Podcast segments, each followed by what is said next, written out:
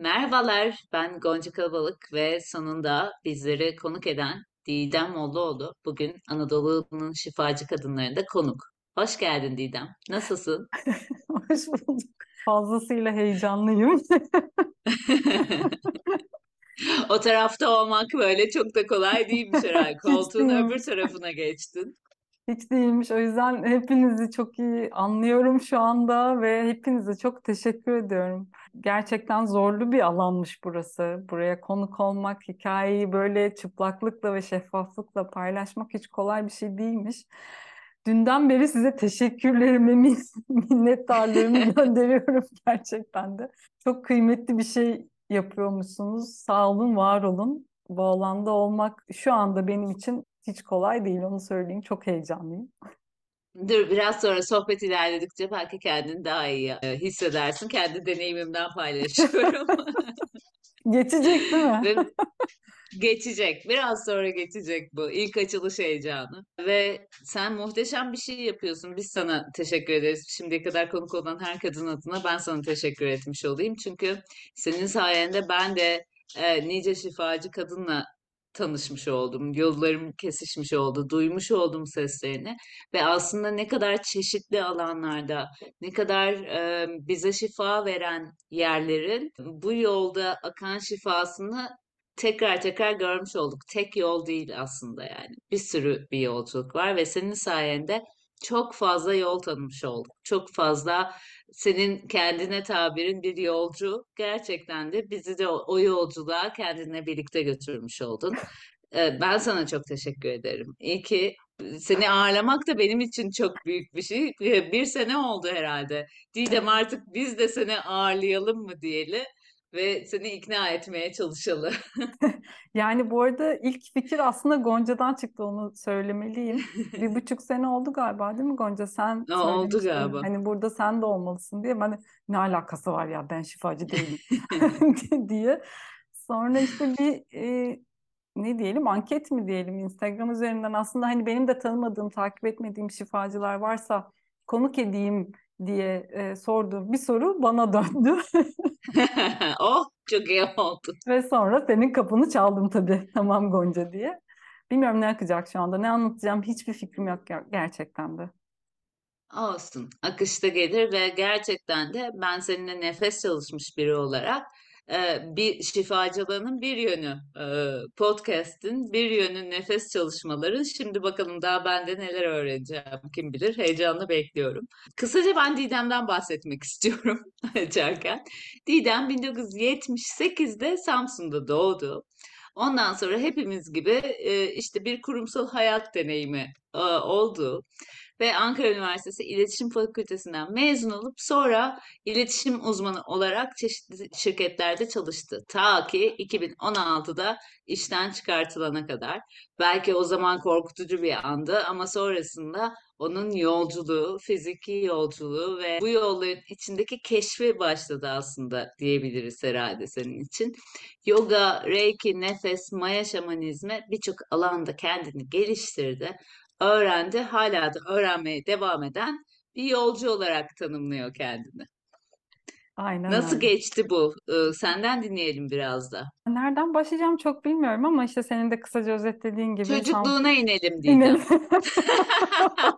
Uzan şöyle rahatça ve e, nasıl bir çocuktun? Oradan başlayalım. Çocukluğum benim Karadeniz Ereğli'de geçti. Bir anlamıyla güzel bir çocukluk, bir anlamıyla da travmalarla dolu bir çocukluk tabii. E, Tam bir sokak çocuğuydum diyebilirim. Çok haylaz, çok yaramaz. Aslında tembel, okulda çok başarısız. İşte devamlı telefonla velilerin arandığı anne babanın işte bir gelir misiniz okula? Ya da işte sürekli böyle bir hengamenin içinde aslında e, o okul hayatını ilkokuldan itibaren hiçbir şekilde benimseyememiş, adapte olamamış bir çocukluk. Annem çalışıyordu. TED Koleji'nde okudum. Bunu söylememin sebebi de şey hani akşam dörde kadar okul vardı zaten. Annem çalıştığı için akşam altıya kadar bir de etüde kalmak zorundaydık. Benim gibi yerinde duramayan, hiperaktif, dikkat bozukluğu olan bir çocuk için takdir edersin ki çok zor ve işkence gibi bir şeydi. Ve bu şekilde ilkokul geçti ve ilkokulda zaten bir öğrenme güçlüğü vardı aslında. Bir türlü adapte olamıyorum, öğrenemiyorum. Özellikle matematikle ilgili çok ciddi problem var. Onu zaten podcastlerde ara ara söylüyorum. İlkokul 2, 2 itibariyle matematikten özel ders almaya başladım. Yani durumum o kadar. Ben de öyle. çok sevindim. Hala da 2 artı 2'yi toplarken zorlanırım açıkçası. 5 o 5. Ve böyle geçen bir okul hayatı ama bir yandan da hani küçük şehirde olmanın, lojmanda büyümenin de verdiği avantaj hani sokakta geçen bir hayat ve çocukluğunu doyasıya yaşamak. Ama öte yandan da bir türlü anne babanın ve tabii ki de toplumun istediği bir birey ya da çocuk olamamanın verdiği de sancılar çok çekildi. Bir şekilde onlar tabii ki de kendi yetiştikleri gibi bir çocuk yetiştirmeye çalıştılar. İşte okulda başarılı, uslu, hanım hanımcık belki de. Ama ben Kız çocuğu. kız çocuğu ele avuca sığmıyorum. Devamlı derslerden kaçıyorum. Devamlı sokakta oyun peşindeyim. Haylazlık peşindeyim. O nedenle de biraz ilişkimiz, anne babayla ilişkimiz zorlayıcıydı her anlamda. Hem ben onlar için zorlayıcıydım aslında, onlar da benim için zorlayıcıydı. Şimdi geldiğim noktada tabii ki de hikaye çok daha başka bir yerden okuyorum ama o dönemki bilincimde hep de travmalardan konuşuyoruz. O anlamda anne baba benim için zordu. Onlarla ilişkim zordu. Hatta birbirimizi hiç anladığımızı e, düşünmüyorum o dönem içerisinde. Ben onların beni sokmaya çalıştıkları kalıbın içine giremedikçe onlar hırçınlaştılar. Ben hırçınlaştım ve benim içimde çok büyük bir öfke vardı aslında o dönemde. Çünkü e, kendim olmaya iznim yoktu. Ama ben bir şekilde de onu peşine düşmüştüm çocukken. Ve bu da tabii ki de bir karşıtlık, bir tartışma hali yarattı çokça. Ve onların istediği gibi bir çocuk olmadıkça onlar daha da çok hırçınlaştılar ve ben onlardan çok sevgi gördüğümü hissedemedim maalesef. Tabii ki de çok seviyorlardı ama o dönemde hissettiğim bir sevgi değildi. Babamdan çok fazla şiddet gördüm. Antakya'da doğmuş, büyümüş. Ee, çocuk yaşlarında ayrılmış ama yine de o kültürü almış birisiydi ve dolayısıyla beni bir kız çocuğu, kendi bildiği kız çocuğu şekliyle yetiştirmeye çalıştı. Mesela işte geceleri dışarı çıkmama izin vermiyordu ama ben çıkıyordum bir şekilde Gonca. Yani o kavgayı, o e, dayağı yiyeceğimi bile bile hani çıkıyordum, o dayağı da yiyordum, oturuyordum ama hani yapıyordum onu bir şekilde. Ve bu böyle orta sona kadar falan devam etti. Ortaokulda e, hangi sene hatırlamıyorum ama bütünlemeye kaldım. Bütünlemeden de kaldım. Normalde sınıfta kalmam gerekiyor. Ama hocalar çok sevdikleri için beni hani o notlarla geçirdiler bir şekilde. Böyle bir ortaokul sona kadar giden bir eğitim hayatı. Kör topal ve annem o dönemde şey diyor benim için hani bu kız liseyi bitirsin kurban keseceğim diyor yani o kadar vahim durumdayım. Ve ben orta sondan itibaren bir şekilde kendimden, kendim olmaktan vazgeçtim. Hmm. Çünkü aslında beni sevmelerine ihtiyacım vardı. Bunu hissetmeye ihtiyacım vardı. Şimdi tabii daha iyi okuyorum bunları. Hiçbir şekilde bunları anlatırken ne annemi ne babamı suçluyorum. Orada yanlış anlaşılmasın. Ee, sonuçta hepimiz ailelerimizi seçiyoruz. Bunun bilincindeyim. Ve hepsi yaşanması gerekiyordu. Ve ben o orta sonda gördüm ki ben başarılı olursam okulda, iyi bir öğrenci olursam, iyi bir evlat olursam ve iyi bir çocuk olursam, iyi bir birey olursam beni sever insanlar ve beni takdir ederler. Ve ben ders çalışmaya başladım okulda. İşte önce sınıf başkanlığı falan, sonra onur kurulu üyeliği derken teşekkürler, takdirler falan gelmeye başladı. Ve ben gerçekten sevildim. Görünmeye başladım ailem tarafından. Ve o dönemlerde de bu arada çokça öğretmenlerimin söylediği bir şey vardı. Hani Didem farklı bir öğrenci, hani güzel sanatlara, müziğe, dansa çok yeteneği var. İsterseniz zorlamayalım hani bir konservatuar veya güzel sanatlara hazırlansın diye ama onlar tabii ki de karşılardı. Yani Türkiye'de zaten hemen hemen birçok ailenin yaşadığı ve çocuğun yaşadığı şeyler aslında çok sıradan e, konular gibi gözüküyor. Ben bir şekilde bunun olmayacağını anlayıp o hayalden de vazgeçip ders çalıştım ve sonra benden beklenmeyecek şekilde üniversiteyi kazandım. hani bir Boğaziçi ODTÜ değil ama benim ailem için öyle bir etki yarattı o o zaman. Ve üniversiteyi okudum ve gerçekten onların istediği gibi bir evlat oldum. Ve sonrasında zaten iş hayatı. İş hayatında da biliyorsun İstanbul'la benim hiçbir zaman aslında hani yıldızım barışmadı. Çünkü ben küçük şehirde lojmanda büyümüş bir çocuk olarak büyük şehir bana fazla geldi o dönemde. Ama bir şekilde zaten hani sistem bu, hayat bu böyle öğretildi ve dolayısıyla bunu sorgulamanın anlamı yoktu ve mutsuz olduğum halde çalışmaya devam ettim. Farklı arayışlarım oldu. Bir dönem 27 yaşında istifa edip İngiltere'ye gittim. Orada iki yıl yaşadım. Sonra tekrar geldim. Tekrar kurumsal hayatta devam ettim derken hep bir yerde bir sıkıntı vardı. Ve ben o sıkıntıyı hep kendimde aradım. İşte terapilere gittim, onu yaptım, bunu yaptım. Ve sonunda 2016'da iş aslında patlak verdi. Ve çok isteyip de cesaret edemediğim bir şey başıma geldi. İstifa etmeyi düşünüyordum ama muhtemelen de edemeyecektim Gonca. Bunu da itiraf edeyim yani öyle bir cesaretim yoktu. Ve işten çıkarıldım. Zaten geri kalan hikaye aslında birçok kez anlattım. O yüzden o kısmını kısa keseceğim isteyenler. Farklı e, podcastlerde, e, farklı insanlarla yaptığım podcastlerde dinleyebilirler. E, işten çıkarıldım ve çok uzun yıllar hayalini kurduğum sırt çantasıyla bir seyahat etme, uzun yolculuk hayali gerçek oldu. Ve bu yolculuğu yaparken aslında benim bütün hayalim bir gezi blogger olmaktı. Ve e, yola çıkmadan önce hatta işte o zaman fotoğraf çekiyorum, profesyonel kameram var, işte bir tane MacBook aldım, e, yanımda hiç bütün teçhizat var gezi bloggerı olmam için. E, ve yola çıktıktan sonra aslında işin hiç de öyle olmadığını gördüm ve benim için çok büyük bir dönüştürücü oldu o yolculuk. Bir buçuk sene sürdü. ve o yolculukta aslında kendime yaptığım yolculuğa adım attığımı o dönemde fark etmiyordum. Sonrasında fark ettim. 2015'te aslında bir kırılma başlamıştı işten çıkarılmadan önce işte ben inançsızdım, e, ateistim, hiçbir şekilde bir inancım yoktu. Spiritüel işlerle hiç alakam yoktu. Zaten bunlarla dalga geçen bir insandım bu arada. Ama 2015'te e, bir kırılma yaşadım. 2014'te yaptığım Transsibirya gezisiyle bir şamanla tanıştım ve o şamanla birlikte Türkiye'ye döndükten sonra benim araştırmalarım başladı bu konularla ilgili. Nedir, ne değildir vesaire derken meditasyonla tanıştım. Ve meditasyonda şunu fark ettim. Kendimle yüzleşmeye başladım ve çok nefret ettiğim birisi vardı. Ve o nefret ettiğim insana benzediğimi fark etmemle aslında benim bu yolculuğum başladı ve sonrasında hmm. da o bir buçuk hmm. sene süren asıl yolculuk. Türkiye'ye dönmeyi hiç düşünmediğim halde bir anda bir sabah uyandım ve ben dönüyorum dedim ve döndüm.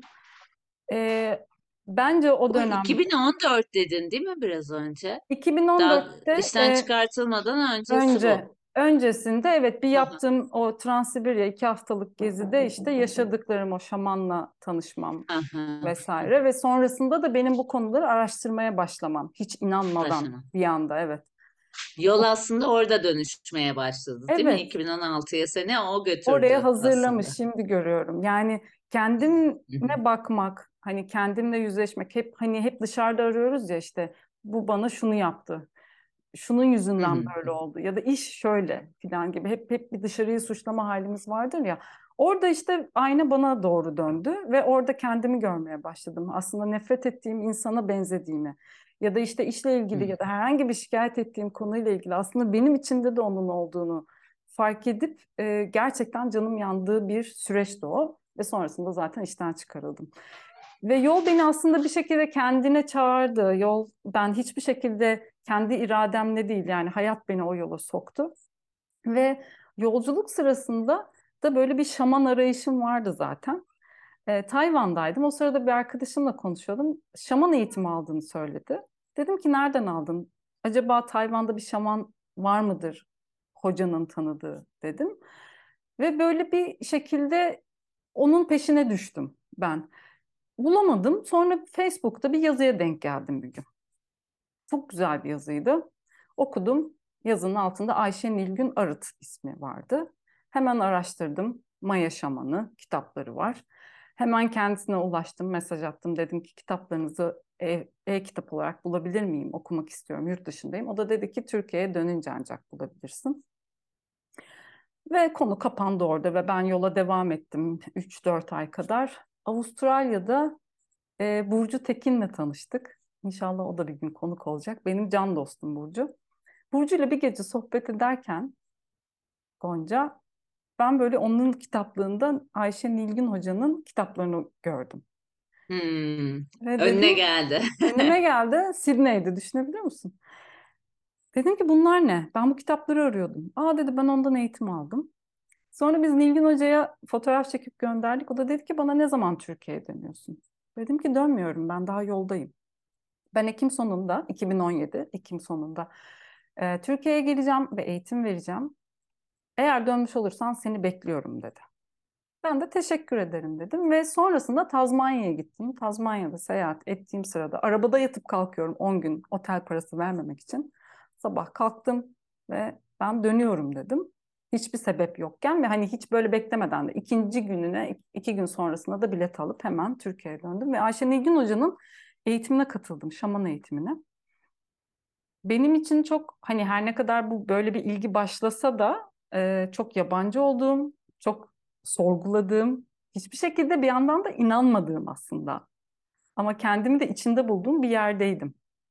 Beni çok etkileyen bir eğitimdi o. Nilgün Hoca beni çok etkiledi. Çünkü benim gördüğümün de ötesini gör, gördüğünü fark ettim. Ve sonrasında da Anadolu'nun şifacılarının peşine düştüm. Kendi şifamı bulmak için aslında. Süper. Çok keyifli gerçekten bir yolculuk ve sen çocukluğunu anlatırken içimden şöyle dedim. Hiç değişmemişsin Didem. Hala eve girmiyorsun. Hala sokaklarda oyun oynuyorsun. Hala şifanın peşinde, yeni oyunların peşinde, yeni arkadaşların peşinde. Ee, işte çeşitli yollardan ki e, tabii biraz da mesleki deformasyon seni dinlerken işte her eğitim yani eğitim sistemi her çocuğa uygun değil maalesef şu anki içinde bulunduğumuz. Artık biraz daha Waldorf'lar, işte meraklı çocuklar gibi gibi sistemler gelmeye başladı ama aslında yaşadığın şey dikkat eksikliği değil, çoklu bir ilgi alanın var ve hala da bunun sayesinde bunca şeyi bize sunuyorsun yani. Hala da sokakta oynayan Didem'sin aslında yani. Ben Evet. seni her aradığımda başka bir şehirdesin. Şimdi başlarken bile şimdi hangi şehirdesin Didem dedim. O zaman işte eve girmeyen çocuk şimdi şehre girmiyor. Hani daha büyümüş bir halde. Onun için de iyi ki öyle bir çocukmuşsun. Tabii hani yolculuğunu böyle dinleyince benim için her şey kafamda çok güzel oturur bir hale geldi yani. Ee, belki buradan hani anneler de çocuklarının peşinde ay benim çocuk niye böyle diye deliriyorlar ya. Bir gün bir gün bağlanacak bu ipler yani hani çocuğun kendi ilgi alanlarına e, işte senin gibi oturup da ben sorunlu bir çocuktum. Aslında hiç sorunlu değilmişsin benim dinlediğim yerde. Evet. Sen olduğun gibi bir çocukmuşsun ve bugünkü Didem'i yapmış bu yani. Yani sen de şu anda aslında Nilgün Hoca ile bizim ilk tanıştığımızda Nilgün Hoca'nın bana söylediği şeyi söyledin. Hmm. Beni gördüğünde dedi ki sen başarısız ya da sorunlu bir çocuk değildin. Sen bu sisteme uygun bir çocuk değildin sadece. Aynen. Dedi. Evet. Ve zaten hani hep söylediğim çok da sevdiğim Krishnamurti'nin hastalıklı bir sisteme iyi adapte olabilmek sağlık belirtisi değildir lafı vardır.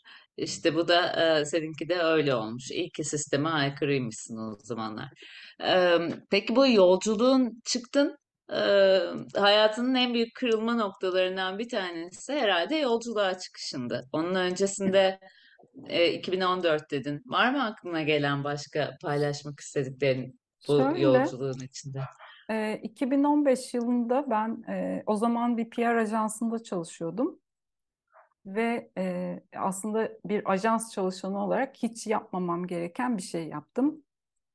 Ki ben de hep dışarıdan böyle çok mülayim hanım hanımcık işte e, çok hani konuşamayan, ifade edemeyen, sessiz sakin bir insan olarak iş hayatında biliniyorum.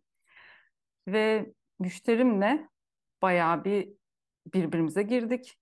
Açık ofis, 40 kişi başıma toplandı ve hani küfür falan ediyorum yani öyle kendimi kaybedip sinir krizi geçirdim. Ve tabii çok önemli bir müşteri takdir edersin ki hani ajans için böyle şeyler çok önemli. Hemen üst yönetim toplanıp hani bir kriz durumu. Sonrasında benim haklı olduğum anlaşıldı ama orada bende film koptu. Yani Hmm. bana- beni işte çektiler işte müşteri ne yapıyorsun falan. Ben bayağı böyle hani hiç benden beklenmeyecek şekilde başlarım size de müşterinize de ben istifa ediyorum deyip böyle bayağı hani çekip gitmeli bir şey yaşadım. Aslında ilk isyanım oydu. İlk patlamam oydu. Çok ciddi bir şey biçimde. Yani ve orada istifa ettim ve İngiltere'ye gitmeye karar verdim. Au pair olarak, çocuk bakıcısı olarak. Çünkü bir hani çıkış arıyordum aslında Gonca. Ama orada da hani İngiltere'ye gitmemdeki sebep aslında yine iyi bir kariyer edineyim. İngilizcem çok daha iyi olsun. Kendimi geliştireyim, işte sertifika programlarına katılayım ve işte başarılı bir kariyerim olsun diye şimdi onu fark ediyorum. Ve orada yaşarken e, benim sol tarafımda böyle kısmi felç gibi bir şey geçirdim ben ve ben Türkiye'ye dönüp hani bir süre hastanede kalmak zorunda kaldım. O dönemde tabii bir sürü tetkik yapıldı. Hiçbir şey bulunamadı ve sonunda dediler ki bana bu psikolojik. Ben tabii kıyameti koparttım. Hayır bu psikolojik olamaz. Benim çok ciddi ağrılarım var dedim ve karşımda psikiyatristi buldum. Bana dedi ki her şeyi mükemmel yapmaya çalışma ve her şeyi aynı anda yapmaya çalışma. Ve benim aslında o anda yapmaya çalıştığım şey oydu. Ve bu da işte o çocukluktan gelen hani yetersizlik hissinden dolayı her şeyi en iyi şekilde yapmaya çalışma ve yapabileceğinin üstünde, kapasitenin üstünde bir yük alma ve onun altında ezilme. Ve dolayısıyla bu bedenen biliyorsun işte sen de rahatsızlık olarak, yolsu elektrik olarak geri dönüyor. Aslında ilk o. Orada ilk antidepresanımı aldım ama bir üç ay kullanıp dedim ki bunu ben kendime yaptıysam bunu ben düzeltebilirim dedim ve hiç doktora sormadan bıraktım. Hani yapılmayacak şeyler tabii bunlar. Ama o dönemde aslında Evet. benim e, uyanışımın... Burada hemen not düşelim. e, uyanışımın ilk sinyaliymiş. Ama ben anlamamışım. İşte bazen anlamıyoruz gerçekten de. O yüzden şu Aynen. anda hep şey diliyorum. Lütfen anlayacağım şekilde bana mesaj ilet. Çünkü anlamıyorum yani.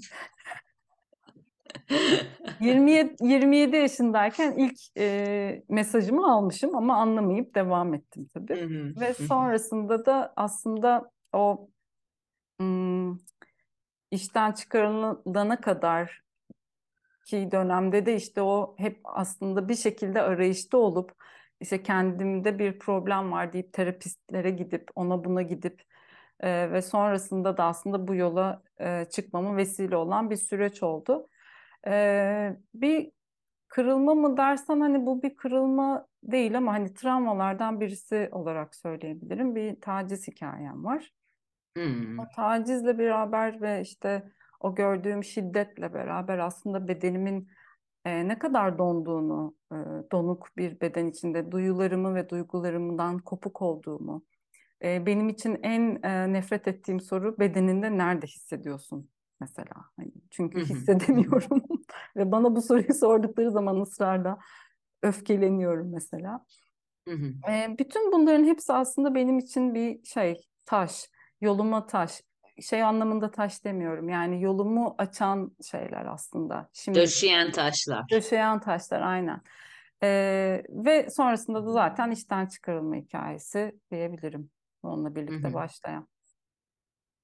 Evet aslında benim senin podcast'inde de dinlediğim, kendi hikayemde de senin hikayende de biraz zorlayıcı anlardan işte o tacizlerden işte ya da kendi kendimizin değerini bilmeyip kendimize yaptığımız o kendini yok etme hareketlerinden, dışarıdan gelen baskıya uyum sağlama çabası bir yandan, bir yandan da sağlayamayacağını bilmek ve bunun bu nedenle gerilmek hep aslında bir baskılar bizi e, bir şekilde yolumuza e, ve hiçbir zaman da bitmeyecek tabii ki ama bu yola çıkmamızı sağlayan da ben senin podcastinde dinlediğim hiçbir kadında da tam olarak güllük gülistanlık gelmemişiz buralara yani Evet. E, senin hikayende de onu görüyoruz yani E, tamam hani her zaman bir laf vardır ya beterin beteri vardır. Ee, belki hani oralar değil tabii ki çok şükür ama bir şekilde bizi biz yapmaktan uzaklaşan baskıya ve bu zorluğa kafa tutmak mı diyeyim birazcık yani hani Ee, sen, sende de şimdi onu dinledim. dinlemiş Evet, oldum yani gerçekten. aynen, aynen öyle. Yani e, bir süre vazgeçtim evet o kafa tutma halinden e, görülmek, sevilmek ve, ve hani onaylanmak için ona ihtiyacım vardı çünkü. On, orayı doldurmaya ihtiyacım vardı. E, o bir yere kadar beni idare etti ama sonra çünkü ruhun uygun değil ve ruhun aslında biliyor. Sana da söylüyor içeriden. Yani bunu eminim ki herkes içeriden farklı farklı şeyler söylüyordu. İlla bu kurumsal hayattan ayrılmak olarak düşünmesinler lütfen. Ama ruh bir şey söylüyor bize ve biz onu ama işte e, ya beni işte sevmezlerse ama ya da ne yapacağım hani para kaygısı vesaireden bir sürü şeyden dolayı da öteliyoruz ya da duymazdan geliyoruz ya da tamamen kapatıyoruz orayı. Ama Hı hı, hı hı, beden bedenen bu sefer sinyaller başlıyor.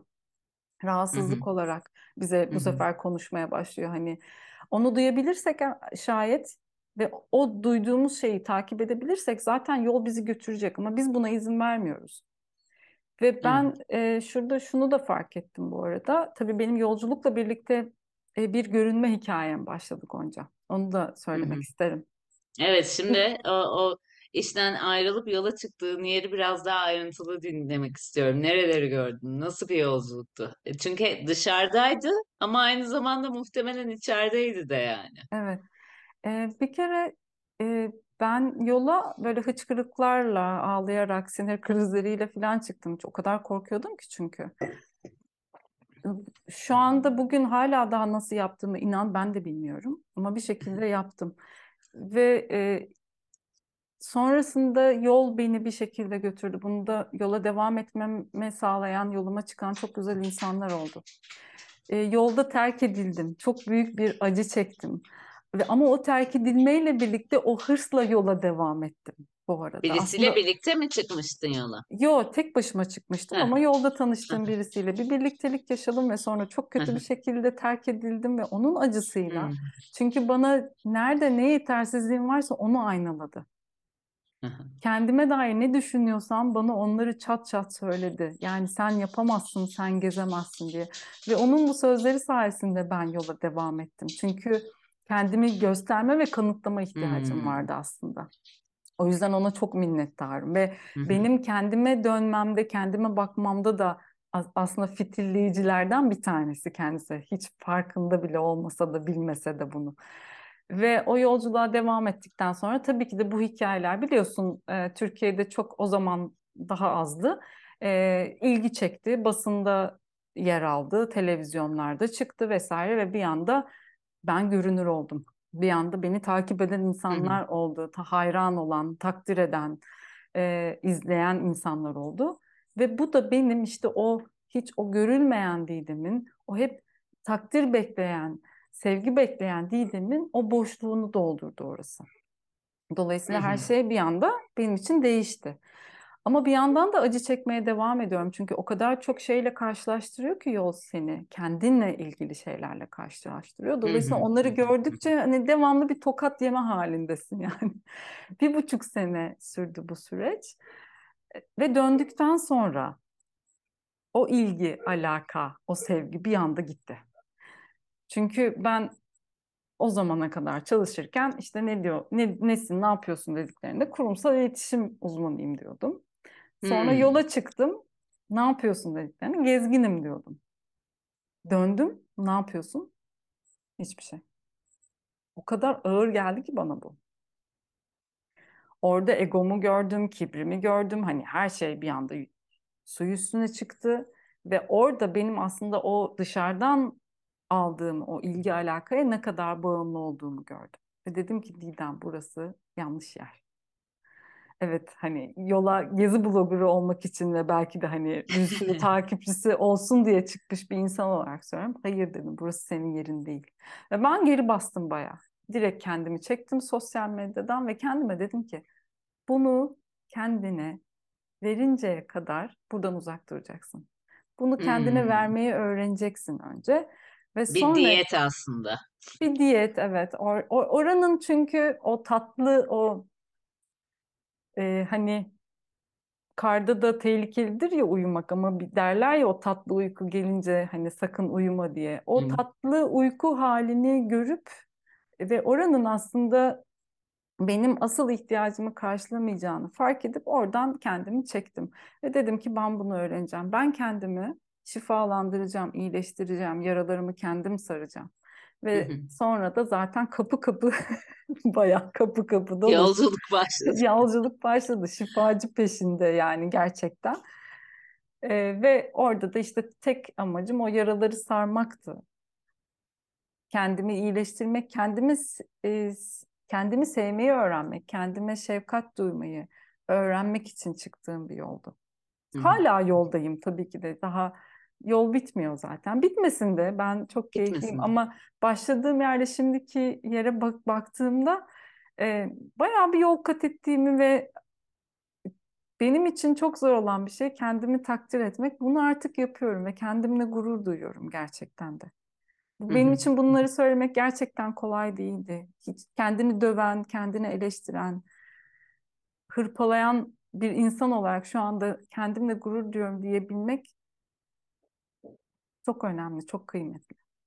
Çok yani hepimiz için çok kıymetli. Sadece senin için değil. Yani e, en zor yol mu kendini sevmek ya da değer vermek bilmiyorum yani. En zor yollardan biri. Ama bunu şeyden söylemiyorum. Ay ben çok güzelim, çok harikayım, çok başarılıyım. Bu değil aradığım tını. Onu diyenin içinde bile çünkü çok büyük bir boşluk var. Hani o sevilme ihtiyacı senin çok güzel dile getirdiğin ve aslında kıtalar dolaştırmış bu ihtiyaç sana. Belki başka bir kıtada bulurum bu sevgiyi diye. Ama senden dinliyoruz ki bulunmuyor galiba. Şöyle söyleyeyim sana, gerçekten de e, o internette fotoğraflarını görüp ya burada olsam ya da o işte gezgin hikayelerini duyup işte ben de böyle olsam dediğim hikayeyi ben yaşadım. Olmak istediğim hayalini kur- kurduğum yer, yerlerde bulundum. Filipinlerin en muhteşem adalarından bir tanesinde o turkuaz deniz, palmiye ağaçları. Gonca ben hıçkıra hıçkıra ağlıyordum. Ne gözüm turkuaz denizi görüyordu ne de o palmiye ağaçlarını. Benim bir derdim vardı ve benim derdim aslında bir yere gitmek değildi. Yani hı tabii hı, onu hı. sonradan anladım. O zaman bunu da görmem için benim uzaklara da gitmem gerekiyormuş gitmen bu arada. gerekiyordu. Gitmem Hı hı, gerekiyordu. O, o resimden uzaklaşmam gerekiyordu. Başka türlü bunu göremeyecektim. Çünkü hep şunu düşündüm yani gidersem bütün sorunlar bitecek ve ben ömrümün sonuna kadar mutlu ve mesut yaşayacağım. Ama böyle değil yani yol zaten sana çok kompakt bir şekilde o dersleri sunuyor. Yani senin rutin hayatın içinde belki 10 senede yaşayacağın şeyleri sen hop arkadaşım buyur paket al şimdi deyip hani onları o kısa zaman içerisinde sana gösteriyor zaten. Bu anlamda şanslıyım. Ama hep şu anda insanların aslında hep hayalini kurduğu ya bir gitsem dediği ya da işte bir sırt çantamı alsam ya da bir Ege kasabasına gitsem yerleşsem dediği şey. Sen kendini götürüyorsun. hı, Sen kendinle hı. mutmain değilsen, sen kendinden memnun değilsen, sen nereye gidersen git. O memnuniyetsizliğin seni orada da buluyor ve mutsuz olmaya devam ediyorsun. Bir şey fark etmiyor aslında. Arkandan geliyor Kendinden yani. kaçamıyorsun yani. Hiçbir şekilde kaçamıyorsun. Dolayısıyla şu anda işte sen de dedin ya hani her yerdesin, her şehre gidiyorsun. İnan bana artık şu anda fark etmiyor benim nerede olduğum. Yani ben Çorum'da Ben da neyim diyorsun ben Çorum'da da yaşarım. Hiç fark etmez. Çünkü ben Çorum yani şu anda şu bedenin içinde ben iyiysem, huzurluysam bir yerin önemi yok. Kalmadı daha doğrusu. Şu anda da eğer bu programı izleyen ya da dinleyen insanlar varsa işte ben de istifa etsem, yola çıksam, işte ben de istifa etsem, şöyle bir iş kursam, istifa etsem, köye yerleşsem diye. Gerçekten önce bir kendilerine baksınlar. Yani ne o köy onları iyileştirecek ne de seyahat iyileştirecek. Yine bizi biz iyileştiriyoruz. Ama bunu da kendimize bakarak, kendimizi görerek yapabiliyoruz. Gerçekten yaralarımızı görerek, yaralarımızdan kaçmadan, dürüstçe. Evet, başlarda biraz hırçın davranıyoruz kendimize, doğru. Belki bu da yolun bir parçası. Kendimize şefkat öğrenmek için de belki buradan geçmemiz gerekiyor. bir süre sonra o hırçınlık artık gerçekten ağır geliyor sana. Ve sevgiden ve şefkatten başka hiçbir şansın kalmıyor. Evet aslında belki hani senin hikayende dinlediğimiz ilk önce birilerinden nefret ediyordum, bir şeyleri suçluyordum. Sonra onların bana kendimi yansıttığımı gördüm dediğin o farkındalık anında e, o öfke bir anda kendine çevirmemek çok da mümkün değil aslında. Bir dönem bir çevrilecek kendine kızacaksın ilk yüzleşme anında herhalde. Ona yalancı diyordum, benmişim yalancı. Ona gıcık diyordum, benmişim gıcık diye böyle çok ciddi bir uyanış buzlu su anı hani oradaki. Kesinlikle. Kendine kız, kızmamak mümkün değil belki yani. Ee, ama Belki en sonunda tekrar ke- yani o kadar do- dolaşıp dönüp dolaşıp döndüğün yer kendinden başkası değil yine. hiç değil. Ve her şeyi aslında görüyorsun tekrar ve tekrar. Senin bakış açın. Sen nasıl bakarsan o, o kişi, o olay, o yer öyle Hı hı, gözüküyor. Senin hı bakış hı, açınla alakalı. Ve benim içimde ne varsa ki benim içimde her şey var. Zalim olan da var, katil olan da var, tecavüzcü hı olan da hı, var. Bende her şey var. Hı hı, İhtiyacım olduğunda hepsini yaşayabilirim. Sen benim kuyruğuma bastığında ben senin canını yakabilirim. Hepsi var bende. Ben bunları kabul ettiğimde işte o zaman şifa başlıyor. Yani ben o nefret ettiğim e, insanın o halinde kendime evet ben de işte küsüyorum. Ben de tavır alıyorum. Ben de laf sokuyorum. Yapıyor muyum? Yapıyorum ve yaptım da. Ama insan kendini görmüyor. Dışarıdan başkasını görmek ve onu yorumlamak, onu değerlendirmek çok kolay. Ama hepimizin yarası var. Şimdi işte. Anadolu'nun şifacı kadınları da görüyoruz. Dışarıdan herkesin hayatı çok güzel gözüküyor ama o yol öyle kolay değil. Değil. Yani senin hikayen ayrı, başkasının hikayesi ayrı. Herkes bir şekilde bir şeyin içinden geçiyor. Ve bence asıl önemli olan da bu hikayeleri birbirimizle paylaşarak aslında o hallerimize ortaklık etmek ya da şahitlik etmek. O zaman anlıyoruz Didem neden küsüyor. O zaman Evet, anlıyoruz Gonca neden alınıyor. O yarayı görünce ancak ben seni anlayabiliyorum. Bunun evet. için de galiba hani o açıklık, o iletişim hali bana iyi gelen şey en azından. Ve beni de bunu bunu söylemeliyim. Hepinizin hikayesi, buraya konuk olan her kadının hikayesi beni büyüttü, beni iyileştirdi. Ve bana şunu söyledi. Didem yalnız değilsin. Bunları hissederken çünkü o hisleri hissederken de çok büyük bir suçluluk hissi vardı Gonca. O öfkeden kaynaklı bir suçluluk. O işte ne bileyim hasetlikten kaynaklanan bir suçluluk. Yani bu duyguları bu işte kötü diyeceğim değil ama kötü duyguları hissettiğim için de çok suçlu hissediyordum. Sanki dünyada tek hisseden benmişim gibi. Ama sonra hikayelerinizi dinleyince o sıkıntılardan, o duygulardan sizin de geçtiğinizi öğrenince o bana çok iyi geldi. O sıkışmışlığı senin de yaşadığını hissettiğimde ben ya da duyduğumda bana bir alan açtı orada. hı hı.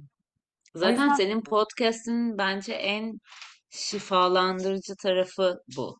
Yani e, en sonunda ne yaptığımız değil ama bunu yaparken nelerle karşılaştığımız ya da aslında bunların ne kadar normal olduğunu hani hayatın içine. Çünkü bu arada da hani e, işte yola çıktın, kendine döndün ya da işte belli bir e, yolun bayağı yolda bayağı ilerledik dediğimiz bir yere geldik ama yolun bitmediğini biliyoruz ve hala da zorlanıyoruz. Yani bu, bu da geçmedi. Bir gün işte 5 yıl sonra yapacağımız bir podcast'te de bugünkü zorlanmalarımızı konuşacağız büyük ihtimalle. E, bugünkü derslerimizi konuşacağız. Yani hiçbir şeyi çözdük, yol artık yokuş aşağı diye bir yer de yok yolun içinde. Bunu duymak ve bunu işte sizin vesilenizle duymak da çok keyifli. Çünkü ben de şöyle bir yani hırs yaptım farkındayım. Ben bu yolu bitireceğim. İşte kendim pürupak bir insan olacağım. Tam insan olacağım. Ereceğim falan. Hani öyle bir hedef yine hani mükemmelliyetçiyim zaten. Hani burada da bir mükemmelliyetçilik ve hani tam insan olma hali. O kadar zorladı ki bunu. Hayır ya. Evet işte zaman zaman öfkeleniyorum. Zaman zaman kontrolden çıkıyorum. Zaman zaman tamamen düşüyorum vesaire vesaire. Hepsi şu anda benim için eyvallah. Başımın üstünde yeri var. Hı. Bunları temizlemeye çalışmak, bunları hani pure pak etmeye çalışmak en büyük hata diyeceğim. Yani ne kadar büyük bir yük üstüne alıyorsun. Böyle bir şey yok. Yani keyfini çıkar. Tamam o anda oysa o. Gelsin. Ha şu var, onu da söyleyeyim. Tüm bu yolculuğun başından şimdiye kadarki süreçte baktığım zaman kendime daha kolay içinde kalabiliyorum duyguların. Daha kolay Daha az korku var kendine dair herhalde, değil mi? Kesinlikle öyle. Tabii ki de hissediyorum, üzülüyorum, öfkeleniyorum vesaire vesaire. Ama onun içinde kalabiliyorum. Eskiden kalamıyordum mesela. Hemen bir e, kendimi oyalayacak, kaçacak bir şey buluyordum muhakkak. Ya bir telefona sarılıyordum, arkadaşımla konuşuyordum. Ya başka şeylerle uğraşıyordum. Yani o duygunun içinden e, kaçmak için elimden gelen ne varsa hepsini yapıyordum. Şimdi öyle değil. Daha sessizleştiğim, e, içinde kaldığım ve anlamaya çalıştığım bir yerdeyim. Mesela bu bana çok iyi geldi. Hı hı. Hı hı. Başka bunun gibi kendini şifalandırma yolculuğunda keşfettiğin ve sana iyi gelen araçların var mı? Hani tabii ki var. Hani paylaşmak ister misin? Hayır, ben hiç sadece duruyorum. Ya ben bu süreçte tabii kendimi şifalandırma yolculuğunda e, bir sürü eğitime katıldım. E, hepsi de aslında kendim için de hani bunu bir sunmak için e, değil de kendimi daha kolay anlayabilmek içindi. E, yoga bana iyi geliyor. Şu anda bir, bir, bir sene yoga hocalığı da yaptım bu arada ama şu anda yapmıyorum. E, nefes iyi geliyor ve e, Maya şamanizminde öğrendiğim e, çalışmalar iyi geliyor. Dolayısıyla bunları yapmak aslında hepsinden de öte teknik olarak demeyeceğim ama kendine vakit ayırmak ve kendinle kalmak bana çok iyi geliyor. Yani ne Hmm, yaparsam yapayım aslında fark etmiyor. Kendimle baş başa geçirmek için bir saatimi ayırabilirsem daha kolay dengede kaldığımı fark ediyorum. Günü daha kolay e, yönetebildiğimi, insanları daha kolay hani her ne gelirse gelsin o ilişkilerde de biliyorsun bir sürü şey yaşanabiliyor. Onları daha kolay böyle kucaklayabildiğimi fark ediyorum. Teknikten ziyade bence hepimiz için ihtiyacımız olan şey aslında kendimize vakit ayırmak, kendimizle kalmak, hmm, halimizle baş başa kalmak, kendimizle sohbet halinde olmak, muhabbet içinde olmak. En iyi gelen şey o diyebilirim. Ve zaman zaman da yazmak bütün o işte halleri. Yazmak bence de çok büyük bir şifa. Hepsinden daha en azından şöyle geçtiğin yolu da dönüp bakmak için herhalde ha nereden nereye dediğimiz en güzel örnekler yazmak oluyor. Hı Evet. Ve tüm Ama bu onun dışında da tüm bu süreçte şöyle bir şey oldu. Seninle de konuşmuştuk hatta podcast'te hatırlıyorum. Ben işte maymun iştahlıyım. Her şeyde burnumu sokuyorum demiştim mesela. Sen de hani iyi ki bunu sokuyorsun demiştim. evet Hala da aynı şeyi evet söyleyeceğim. bunun sayesinde bu podcast var demiştin. Benim bu şifa yolculuğunda her şeye burnumu sokmam neticesinde bedenimi, ruhuma belki bir şeyde derinleşmedim. Bir şeyde ustalığım yok ama hani e, hemen hemen içinde olduğum konular hakkında az da olsa bilgi sahibi olduğum için e, yapımı, bedenimi ve ruhumu çok daha iyi okuyabiliyorum. En ince hı. köşelerime kadar hem de yani ya da en karanlık köşelerime kadar okuyabiliyorum. Böyle bir şey armağanı oldu bana. Bunu söyleyebilirim. Ama bu yolculukta da bir çok komik şeyler de oldu. Yani dedim ya sana kapı kapı dolaştım diye. Ee, bir e, şaman olduğunu söyleyen birisiyle tanıştım ve dağın başında. Ee, yol yok, hiçbir şey yok. Beni yatırdı, bir şaman yolculuğu yapacağız dedi. Giyindi, süslendi, takılar taktı vesaire. Ve ben şaman yolculuğunu zaten daha önce deneyimlemiştim. Sadece izledim ne olacak diye ve şaman yolculuğundan sonra adam çakmak gazı çekti. Ve ben gecenin karanlığında hani ne yapacağımı Nasıl yani?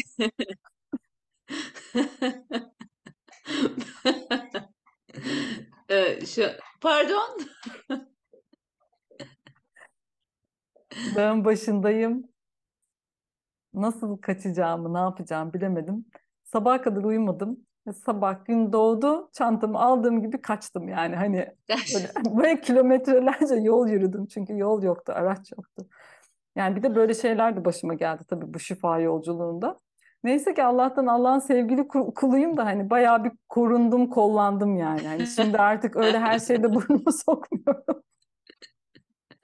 Sokacağım yere de bir ilk önce elimle böyle bir kontrol. Bazen arı kovanına sokabiliyorsun burnunu çünkü. Evet ben yaptım onları hep. Siz yapmayın. Ben yaptım siz yapmayın.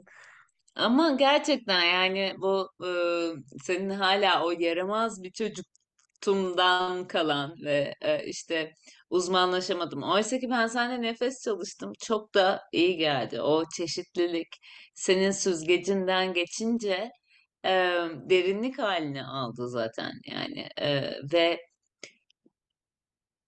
neden bir konuda çeşitlilikten ziyade illa derinleşmemiz gereksin? Neden ikisi de olmasın? Yani kelebeklere baksana ne kadar kısa ömürleri var. Hiç de derin derin hayatları yok ama rengarenkler, çeşit çeşitler ve çeşitliliğin güzelliğini hatırlatıyorlar bize. Ee, zaten tek bir alanda derinleşseydin bunu hani hep söylerim ya sana bizi, bizi bununla tanıştıramazdın yani bu çeşitlilikle.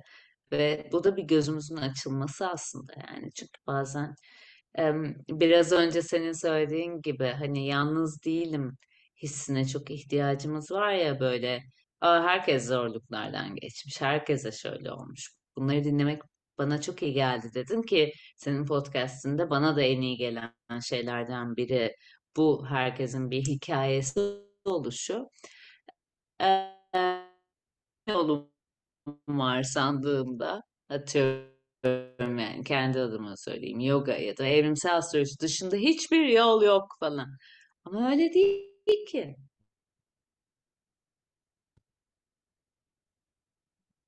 Senin sayende iyi ki çeşitliymişsin yani. İyi ki burnunu sokmuşsun. Sana minnettarız. İyi ki de. Yani tabii bütün bu yolda işte e, döndükten sonra para kaygısı geldi bu arada. Çok hani bahsettim ya benim bir değersizlik hani Hı hı. ne yapıyorsun diye soruyorlar. Hiçbir şey cevap veremiyorum. hı, hı hı. O çok ağır geldi. Ee, ben her şeyi denedim işte pazarlarda stand açtım, takı sattım. E, köylerde çalıştım gönüllü olarak.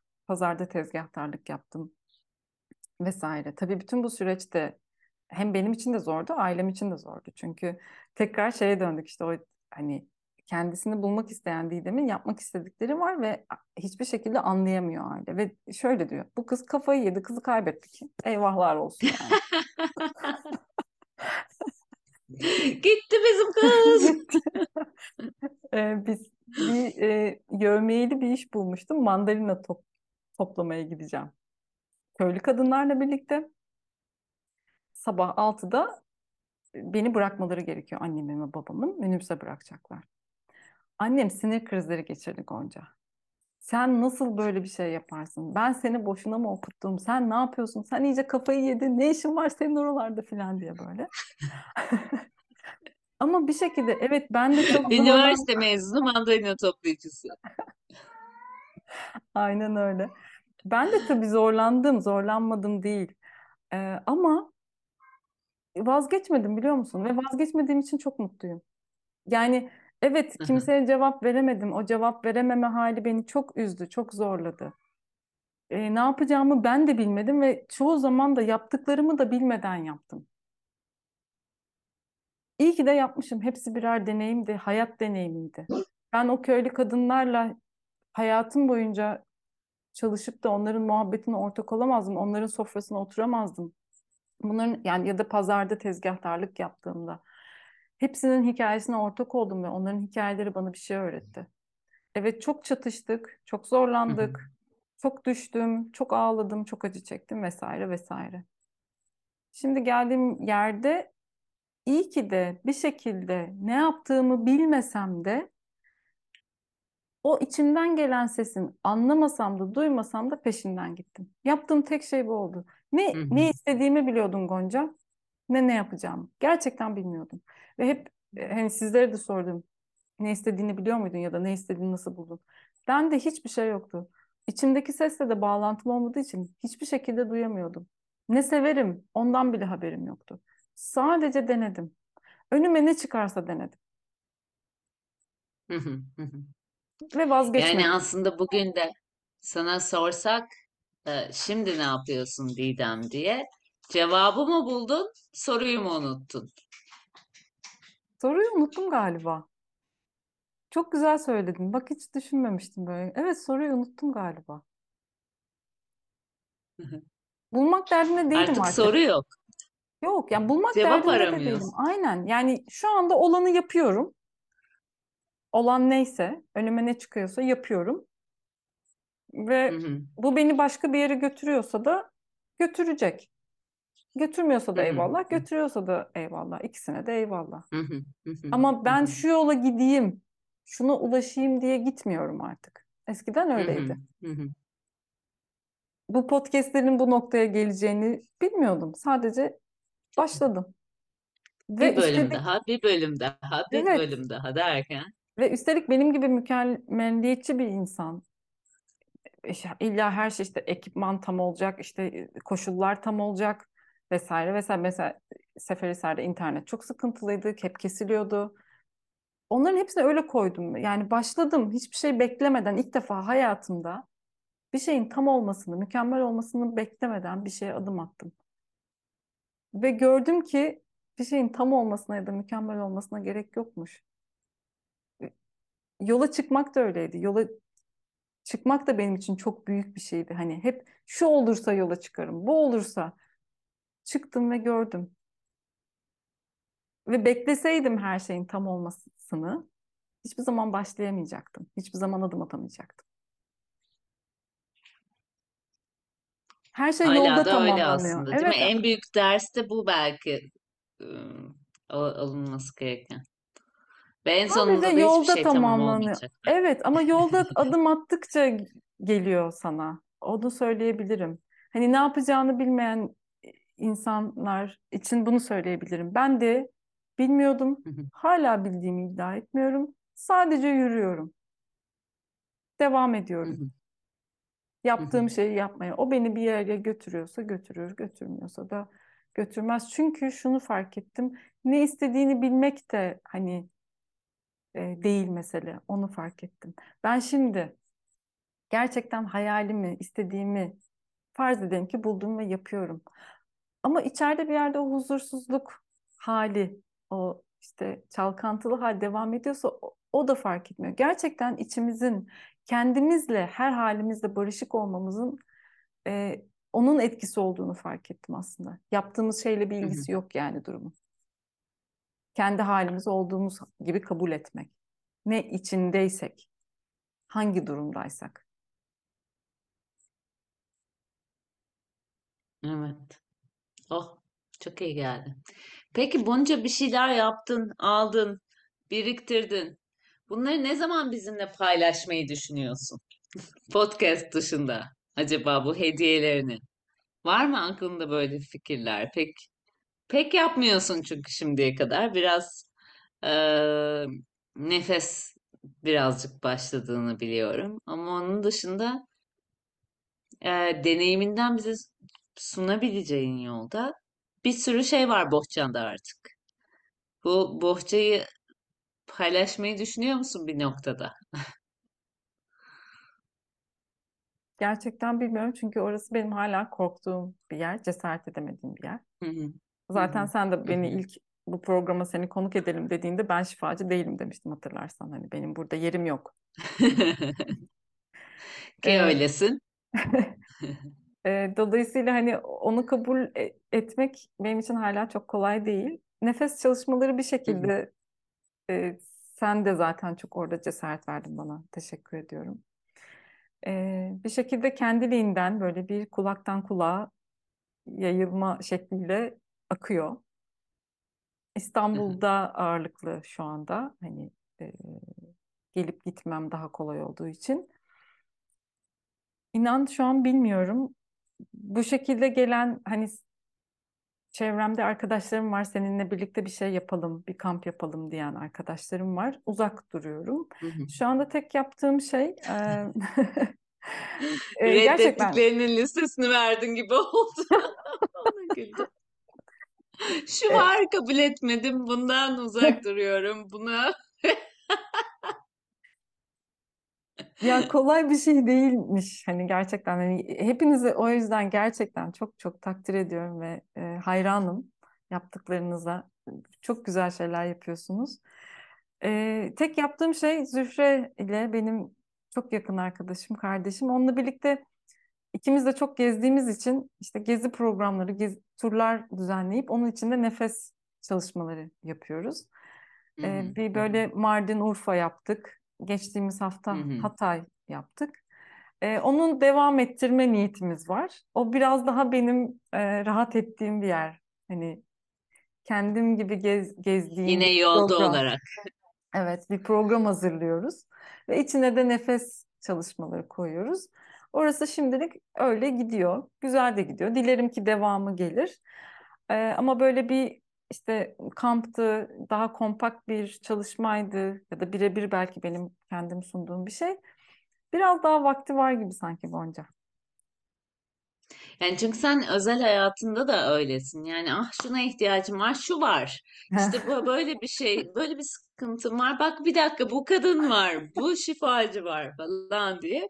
Ee, aslında çok güzel bir köprüsün her zaman yani. Herkesin ecza dolabı gibisin. Hani bir ilacın kendisi gibi hissetmesen de kendini atıyorum işte ağrı kesici değilsin belki ama ecza dolabının kendisisin yani. Hani içinde çeşit çeşit her hastalığa, her alerjiye, her işte mutsuzluğa bir şeye iyi gelebilecek bir şey depolamışsın ve belki biraz önceki cümleni ben sana hatırlatmak istiyorum. Başlamak için her şeyin tamam olmasını beklememek, Evet.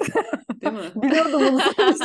Zaten oradan bu soru geldi bana. Dur bakayım buradan Ne gireyim diye. diyecek diye.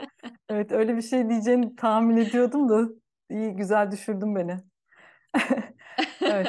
Evet, orada işte bakalım. Bu arada Burcu bana şeyler, senin e, söylediğine paralel bir şey. O Sydney'de işte Burcu bahsettiğim hikayenin başında. O bana oradayken şey demişti. Sen örücüsün demişti. Tam o zaman ne demek istediğini anlamamıştım. Yalan yok. Ama şimdi anlıyorum. Ve burada bu alanda bir örücü, şifacı değil de bir örücü olarak bulunuyorum. Zaten ba- şifacı diye bir şey de yok aslında Didem. Ay, Yani hepimizin görevi de yani ben hiçbir zaman kendimi ve sin- dinlediğim kadınlarda da hiçbiri e, şifacıyım diye çıkmadık yola. Hala da öyle bir iddiam hiçbir zaman olamaz. Ama e, karşımızdaki kendi içindeki sana seni hatırlatabilirsem ne güzel bir yer yani orası. Sende de bunu hatırlatabilecek çok fazla araç var artık. Yoksa dışarıdan kimse kimseye şifa, şimdi bütün yolunu anlattın, yolculuğunu anlattın ama şu bana şifa verdi diyebileceğim, parmak gösterebileceğim bir şey yok herhalde. Hepsinin sana hatırlattıkları en sonunda yani. Benim için en kıymetli şey bu oldu, bunu öğrenmek oldu. Hatta yolun başındayken bunu bana söyleyen rehberlerime çok büyük öfke duydum. Sen iyileştireceksin kendini. Sen kendi rehberin olacaksın. Bunu, Hayır bana cevap ver diye evet, yakasına yapışmak istiyoruz değil mi? Ben niye, evet. niye geldim bunca yolu? Ya da işte cevap yani o aradığın cevabı sana söylesin istiyorsun. Ne istediğini o sana söylesin istiyorsun. Sen şunu yapmalısın. Ya da işte o bir dokunsun, iyileş. Bunu bekliyorsun yani kurtarılmayı bekliyorsun artık. Bir kurtarıcı olarak bakıyorsun. E o da sana diyor ki ben bunu yapmayacağım. Sen kendini kurtaracaksın. Sen kendini o kuyudan sen çıkartacaksın. hı hı, İşte gerçek rehberler onlar. Yoksa hiçbir çalışma bizi bir yani mükemmel insan ya da işte pür pak insan yapmayacak. Yapmıyor da zaten ve bunun için çalışmaya gidenlere de şunu söylerim. Sen kendine çalışmadığın sürece, sen kendine bakmadığın ve kendinle dürüst olmadığın sürece mümkünatı yok. Mümkün değil. Bunu kimse senin için de yapamaz zaten. Ancak bir şey fark etmeni sağlar. O fark ettirdiği şey de sen tutup ucundan çekersen o ip gelir sana. Başka türlüsü değil. hı Ben bunu bütün o çalışmalara katılmamda şu- gerçekten şunu düşündüm. Ben bu çalışmaya katılırsam tamam bitti bu iş. Oh eller havaya takılacağım, mutlu olacağım. Hiçbir problemim kalmayacak. Buradan aydınlanmış çıkacağım. Evet evet gerçekten bak samimi söylüyorum sana. Gittiğim her çalışma ve her seferinde duvara tosladım. Ya bu da değilmiş filan. Hadi hop bir, başka bir şey dedim tamam bu sefer olacak filan diye. Değil değil değil kapı kapı dolaştın al işte gördün gördün ve en başa döndük. Sana söylenen en başında kendi rehberin olacaksın. Kendini iyileştireceksin. Bu kadar yolu yapmam, bu kadar kapı dolaşmam. Yani ben biraz herhalde geç anlıyorum. Ben de kendimi oraya koyacağım yani hala da hala da sürekli aldığım birkaç mesaj var. Diyorum ki bunlar da eskilerine bak. En sonunda geleceğim buraya bir bekle falan geri gidiyorum. Hala da hızlı alamadım yani ders.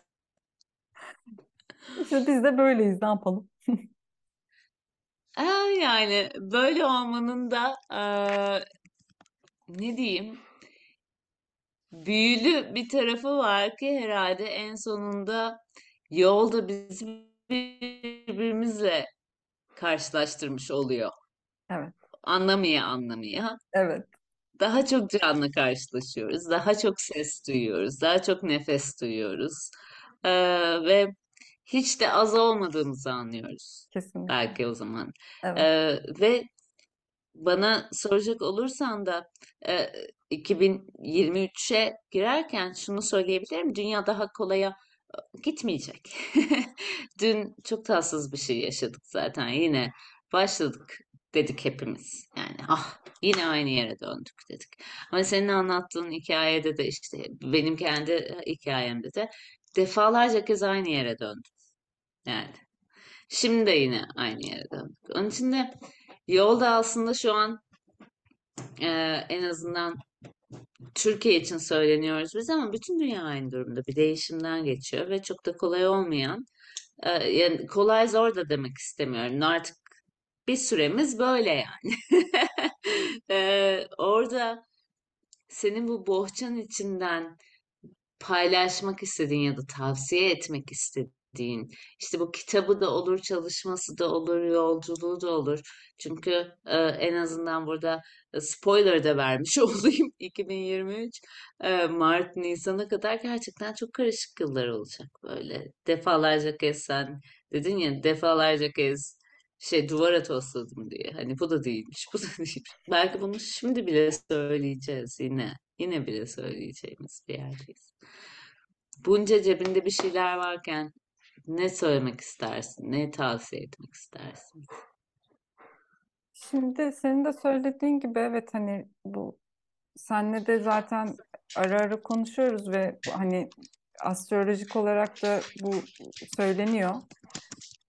Şunu şunu söyleyebilirim. Benim bütün bu yolun içerisinde gördüğüm kendi hikayemden de yola çıkarak ya da dışarıyı da gözlemleyerek söyleyebileceğim tek şey. Eğer biz kendi irademizle bir şey değiştiremiyorsak, bize hizmet etmeyen şeyden artık çıkamıyorsak, o hizmet etmeyen şeyin içinde kalmakta ısrar ediyorsak, siz, yani evrenin işleyişi kendi kendine devreye girip onu bir ters düz ediyor. Şimdi burada ters düz ederken bu evet bu kaos vesaire söyleniyor ama bir hayır için aslında bütün bu olanın bütününü okumaya çalışırsak belki dengede kalabiliriz. Ve burada bize ne söylemek istiyor? Yani ben şiddete hala şiddet diliyle mi karşılık veriyorum? Ben o şiddet diliyle mi yargılıyorum? O şiddet diliyle mi? Yani ben hem şiddeti eleştiriyorum ama o şiddeti eleştirirken de şiddeti kullanmaya devam ediyorum aslında. Ben bunun farkına varırsam acaba o şiddeti iyileştirebilir miyim? Dönüştürebilir miyim ya da? Ya da olanı okuyabilir miyim ama olanı olduğu gibi değil, olanın ardındakini okuyabilir miyim? Bu neye hizmet ediyor? Son zamanda işte geçenlerde yaşadığımız şey, e, İranlı kadının öldürülmesi ne büyük bir hizmet. Evet çok acı bir olay hı hı, ama bir şeye hizmet ediyor. Sen bunun arkasını okuyabilir evet, misin? Ve bir devrim başlatacak ve başlattı belki de bir değişim hı için. hı, O ruh ona görevli gelmiş. Saygıyla eğiliyorum önünde. Artık böyle bakmaya başladım. Dolayısıyla sen senin de e, olayları ya da astrolojik durumları yorumlarken bu bakış açısıyla hep yorumladığını, hani bir kaosun içindeki o düzeni ve e, yeniye yer açmamız gerektiğini hep mesajlarında iletiyorsun zaten. Hani kork, korku değil de hani merkezimizde kalıp e, ve o sevginin içinde kalıp onu oradan okumamız gerektiğini sen de kendi paylaşımlarında hep söylüyorsun ve ne olursa olsun hep içimize bakmamızı, e, o mesajları doğru okuyabilmemize bize yardımcı oluyorsun paylaşımlarında.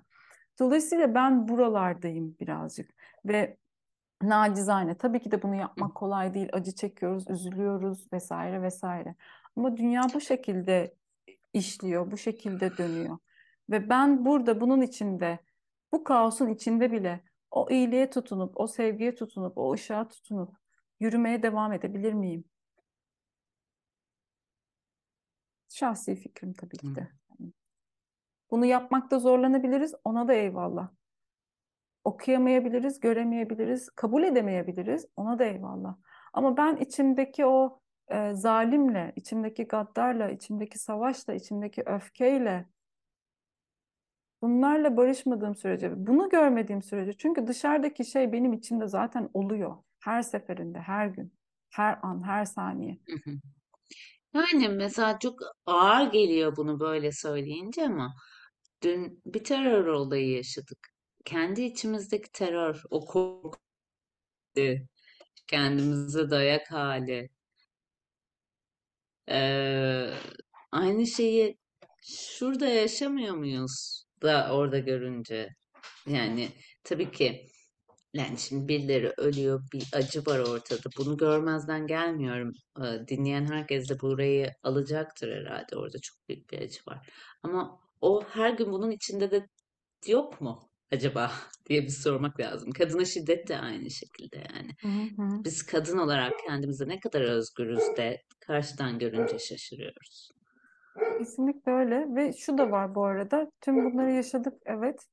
İçimdeki şiddeti yansıtıyor ona da okey ama bir yandan da şu var. Her şeyi normal, normalleştirmek ve o yası tutmamak. Bu topraklarda çok büyük bir yas var. Ve hani duyguları çünkü sürekli kapatma halinde olduğumuz için yaşadığımız şeyleri gerçekten içinde kalarak yaşamak. Acıysa acı, hüzünse hüzün, yazsa yaz. Onunla vedalaşmak, onunla helalleşmek o yasla. Kalarak ama içinde. Yani üzerini kapatıp hiçbir şey yokmuş gibi devam etmek değil belki hayata. Onu Değil. gö- görerek, yani onun gözünün içine bakarak, o acıyı gerçekten hissederek. Bir yandan da çünkü öyle bir halimiz de var. Kendi duygularımıza yabancı olduğumuz gibi dışarıdakileri de duyarsızlaşmış haldeyiz. Öyle yaşayıp devam ediyoruz. Çünkü o duyguların hepsinden kaçıyoruz. Kendimizdeki, içimizdekinden kaçtığımız gibi. Belki buraya da bakmak güzel olabilir ya da bize bir şey gösterebilir. Evet ona da spiritüel bypass diyoruz ya bu sefer de hani ortada bir terör var, bir yas var, bir acı var, bir ölüm var, bir şey var. E bunun da bir sebebi var deyip yürüyoruz. Yani tam olarak buradan da evet bunun bir sebebi var ve çok büyük bir resme hizmet ediyor okey ama şu anda acı çekiyorum. Aynen, Yani kesinlikle. durup saçımı başımı yolup ağlayıp tepinip belki etrafıma bir şeyler fırlatıp falan yani Hı hı. buralardan kaçmak hiçbir zaman değil amacımız. Onu çok güzel e, örneklendirdin. Yani evet bir acı var ve bu evet en sonunda bir şeye hizmet ettiğini de keşfedeceğim muhtemelen. Ama şu an edemiyorum. Şu an acıyorum. Hı. Şu an kanıyorum. Aslında kadın bedeni olarak da bunu ne güzel gösteriyoruz yani. Evet, yarın tekrar yumurtlayacağım ama şu an yumurta kaybediyorum. Kanıyorum, acıyorum. Yani değil mi? Bedenimiz bile bu döngüyü sürekli bize hatırlatıyor yani. O da var, o da var. Hı. çok güzel söyledin. Peki bunlar dışında bize e, söylemek istediğin kitaplar, önermek istediğin, sana yol göstermiş. Belki bu dönemde bize de yol gösterecek. Birkaç tanesini söyleyebilirim şöyle. Kurtlarla Koşan Kadınlar zaten rehber başucu kitabı. Hani okumayan varsa lütfen okusun. Işığı arayanların karanlık yanı. Ee, işte o karanlığımızla e, barıştıran kitaplardan biri. Dört Anlaşma, Yuvaya Yolculuk, Siddhartha, Simyacı ve Şantaran. Bunlar beni çok etkileyen kitaplar. Ee, tabii ki de hani de, devam ediyorum ama kalbimde yeri olan, benim hayatımı, bakış açımı değiştiren kitaplar. Böyle. Süpermiş. Evet. Bunlar dışında eklemek istediğin, seninle sohbete doyamam. Ama böyle 10 saat yaparsak da çekiciliğini kaybedebilir diye korkuyorum. Hani bazen bir saatte bitirmek falan iyi oluyor Hayır bir ama şey söyleyeceğim. biz sonra Montajı da devam ben yap montajı da ben yapacağım o yüzden. Ben burada yavaş yavaş bitireyim, sonlandırayım. Ee, Evet, yani programın hala sahibi Didem gördüğünüz gibi. Ben sadece e, kendisiyle sohbet etmekte sorumluyum. Onun dışında e, işte yayını kendi açtı, montajı kendi yapacak, kendi koyacak, yayınlayacak. Onun dışında ben sunucunuz olarak en sonunda Didem'i buraya getirmiş olmanın Çok sağ ol. mutluluğunu yaşıyorum. Sağ ol Gonca. Gerçekten teşekkür ederim. Hem vaktini ayırdın hem böyle bir alanı tuttun. Gerçekten çok minnettarım sana. Sağ olasın. Ee, ne söyleyebilirim? Gerçekten yalnız değiller. Gerçekten hissettikleri ne, neyse şu an içinde oldukları o acı, o sıkışma hali, işte kalbine öküz oturduysa o öküz oturma hali, nefes alamama hali. Ee, hepsini yaşadım, yaşıyorum ve yaşamaya devam edeceğim. Ve bu benim hayatta olduğumu ve canlı olduğumun bir göstergesi, insan olduğumun göstergesi. Hepsini yaşadığım için mutluyum.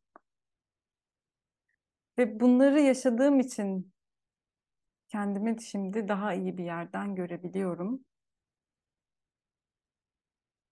Ve dilerim ki hepimiz yolda bir şekilde karşılaşırız, buluşuruz ve yüz yüze tekrar geliriz. Şu anda zaten bence el ele tutuşuyoruz ve o hikayelerimizi duymak bizi iyileştiriyor. Çünkü aslında yalnız değiliz ve hiç olmadık. Hiç terk hı. edilmedik, hep sevildik. Bunu yeniden hatırlamaya ihtiyacımız var sadece ve bence Hı hı. hatırlıyoruz da. Ve dilerim ki hepimizin kalbi genişler, nefesi ferahlar. Hepimiz içinde yaşadığımız şeylerin içinden daha kolay geçeriz. Ve hepimiz için gerçekten huzur diliyorum, iyileşme diliyorum. Ve kendimize bakabilme cesareti diliyorum. Yolumuz açık olsun, kolaylık da olsun, huzur yoldaşımız olsun. Teşekkür ederim. Oh, ne iyi geldi ya söylediklerin. Böyle ben de gazımı aldım gidiyorum gibi hissettim yani. Sözde ben konuk ağırladım bana iyi geldi. Sonunda, sana da böyle mi oluyor Evet, aynen, aynen. Çok Çok gerçekten e, seninle konuşmak çok iyi geldi. İyi ki kabul ettin çünkü onca e, muhteşem kadının arasında senin sesini duymaya çok ihtiyaç vardı. Çok ihtiyacım en azından benim vardı. Yani seni de tanımak, senin de yolculuğunu bilmek. Ve iyi ki açtın kalbini bize. E, iyi ki de benim bunu eşlik etmeme, benim sana eşlik etmeme e, izin verdin. Çok teşekkür ederim. Ben İyi ki sana teşekkür ederim. kesiştik, iyi ki İyi ki. karşılaştık. İyi ki. Sağ ol Gonca. İyi ki varsın. Çok sağ ol. Desteğin içinde. Ee, çok kıymetli benim için. Var olasın. En kısa zamanda yüz yüze tekrar görüşmek üzere o zaman. Evet, evet. Sarılmayı e, şeyle heyecanla bekliyorum. Evet. O zaman programı da ben kapatayım. Madem sen açtın. Haydi sen kapat. Hadi. Efendim bir bölümün daha sonuna geldik. Hepinize çok teşekkür ediyorum. İzlediğiniz ve dinlediğiniz için. Dilerim sizin için keyifli bir sohbet olmuştur. Şifa olsun. Bir sonraki programda görüşmek üzere. Hoşça kalın. Kendinize iyi bakın.